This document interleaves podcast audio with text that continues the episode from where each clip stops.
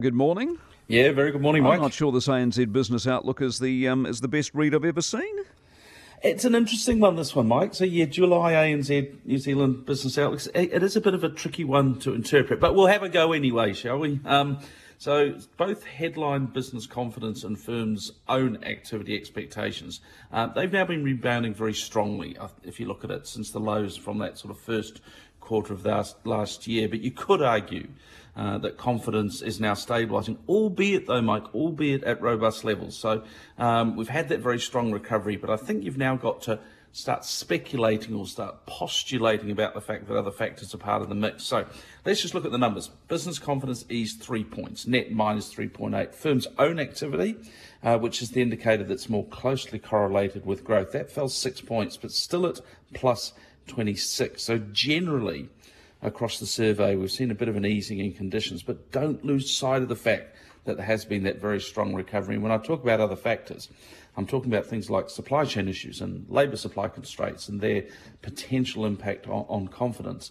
Um, investment intentions also fell on the plus side. Uh, for the RBNZ's employment mandate, employment intentions, uh, that uh, ticked up another point to 21.4. Unfortunately, while we've got this evidence of activities, certain activities flattening off, inflation expectations have not. Inflation pressures continue to lift. Cost expectations, they were already sky high and they went higher still, 88.2. 61.3% of respondents expect to raise prices. So you get this self fulfilling scenario coming around. Uh, general inflation expectations rose to 2.7%. That's well above the 2% RBNZ midpoint. And if you look at the sampling, the inflation expectations, they were accelerating into the end of the month, so they're picking up. Uh, markets now very much expecting hikes in the official cash rate, and that's in August, which is really only just around the corner, isn't it? Um, but I suppose you can't escape the fact, Mike, that um, there's still this possibility that if COVID Delta variant gets into New Zealand, you know, we could have some economic interruption. Look, but on balance, I think you have to start normalising monetary conditions. I still think they will start doing that in August. All right, let's have a look at America. Big week. All the heavy hitters out.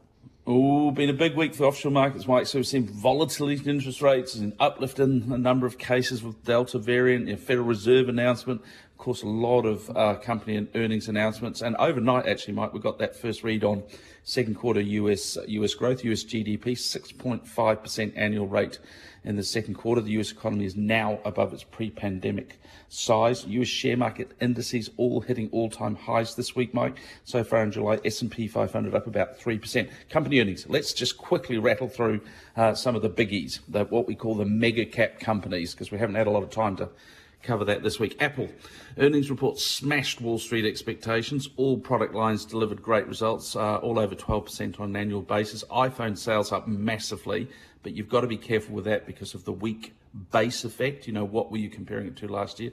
Share price reaction has been underwhelming though, because uh, there was a few warnings that growth looking forward could slow and chip supply constraints a factor there.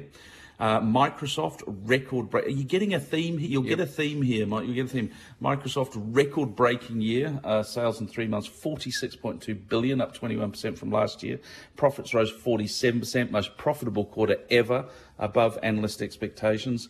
Uh, and what you got, uh, interesting thing here, demand, you've got companies, organizations. What have we got right now? What's the biggest risk right now? Cyber threat. So sales of the Azure, that's Microsoft's flagship cloud computing uh, product, up 51%. And Microsoft Teams, all of us are very familiar now with Teams. They released the user numbers. They haven't done that before. 250 million people tapping away on Microsoft Teams. And Alphabet, the Google parent, also crushed expectations, 61.9 billion in the quarter revenue. So what you've got to do, I mean, they're all great. It's just how much is already built in yeah. to the market. So we'll see that. That will unfold in front of us, Mike. Numbers, please. Rightio, back above 35,000 on the Dow, 35,144 up 213 points, 0.6% gain. The S&P 500 also up 0.6%, 4426 and the Nasdaq uh, up 33 points overnight, 14,796 as we look at it at the moment. FTSE 100 up 62.88%, 7078. The Nikkei up 200. 27782 was the close there. Shanghai Composite up 1.5%, 3411. It's been a pretty good night. Um, the ASX 200 yesterday up 38, uh, 0.52%, 7417. And the NZX 50 on fire yesterday. I've got to say, Mainfreight $83 a share. Um, helped the NZX 50 up to 12,729, up 133 points. Quickly on the currencies 0.7014 against the US, 0.9480 Aussie, 0.5901 Euro, 0.5022 pounds, 76.8 against the yen. Gold.